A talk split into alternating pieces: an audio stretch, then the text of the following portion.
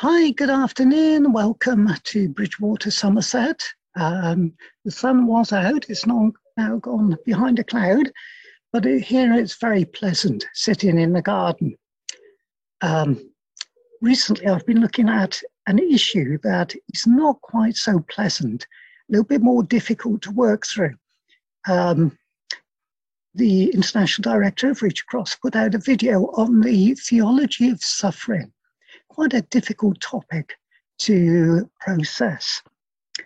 And as I watched the video and thought through the issues, yes, uh, the message that we take, many of our workers take in the countries where we work, can bring much suffering.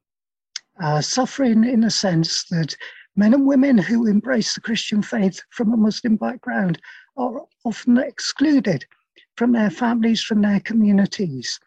Uh, there may be persecution, there may be death threats, but certainly the isolation can cause many difficulties. And uh, we, we have testimonies of some of those difficulties, of some of the struggles that believers have been through. We, we all know the importance of community. I think the pandemic has uh, shown us how important it is to be part of a community where we get support, uh, whether it's mental health issues we're working through, whether it's issues of unemployment, uh, lack of finance, whatever. Community is so important, the community of our church, community of the neighborhood where we live, of family members. We, we just know community is so important, and yet we bring a message that often can bring to isol- bring isolation to men and women. So, what about this? Um, well, I was thinking through, struggling through the issue, and again, I thought of Colossians chapter 1. I'd like to read some verses from Colossians chapter 1, because again, they spoke to me. Colossians chapter 1, beginning at verse 15. Christ is the visible likeness of the invisible God. He is the firstborn Son, superior to all created things. For through him God created everything in heaven and on earth, the seen and the unseen things, including spiritual powers, lords, rulers, and authorities. God created the whole universe through him and for him. Christ existed before all things, and in union with him, all things have their proper place. Wow, again, just thinking through this passage, God created the whole universe through Christ, uh, through him and for him. Well, if, if God created the whole universe for Christ, then surely uh, we have a duty to uh, challenge every pretension, every person that is set up in the place of Christ who is worshipped, every mechanism, every system that is in place that detracts from the centrality of Christ being the one whom we should worship.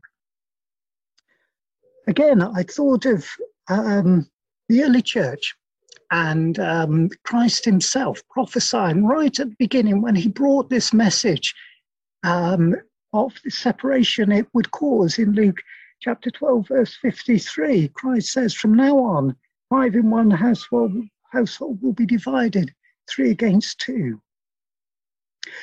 So Christ himself um, prophesied the, of the difficulties that his message would bring. Uh, and yet, his early disciples were faithful in bringing that message. We, we know the early church uh, began uh, meeting in the temple and then to some extent in, a, in the synagogues, and yet it wasn't long before they were thrown out of the synagogue and groups of believers met in households, in uh, people's homes. And that's been the experience right through history where the gospel has been, been proclaimed faithfully. There has been this exclusion, unfortunately, from community and the need for God's people to work to meet on their own in their own communities. So we do have this privilege and this need to uh, present a, a message that will bring in places difficulty and exclusion uh, from community.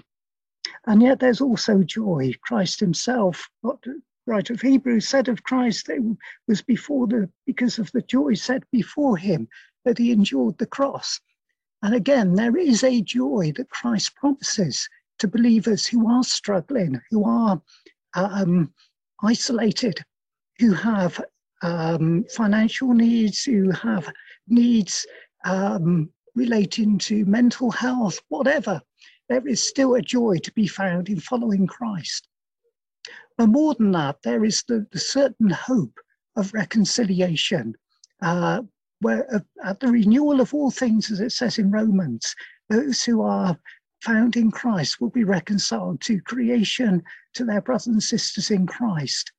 Whereas those who follow empty um, pretensions and set up systems, religious systems that lead nowhere, those will vanish. And unfortunately, there will be an exclusion uh, that point of separation as, as scripture makes clear.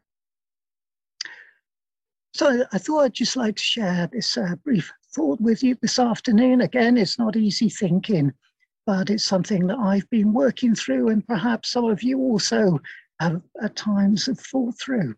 Um, I would encourage you to return to Colossians chapter 1, uh, read it, um, and again, it just sets in place who is the one to be worshipped, centrality of Christ, uh, the one through whom and for whom everything was created.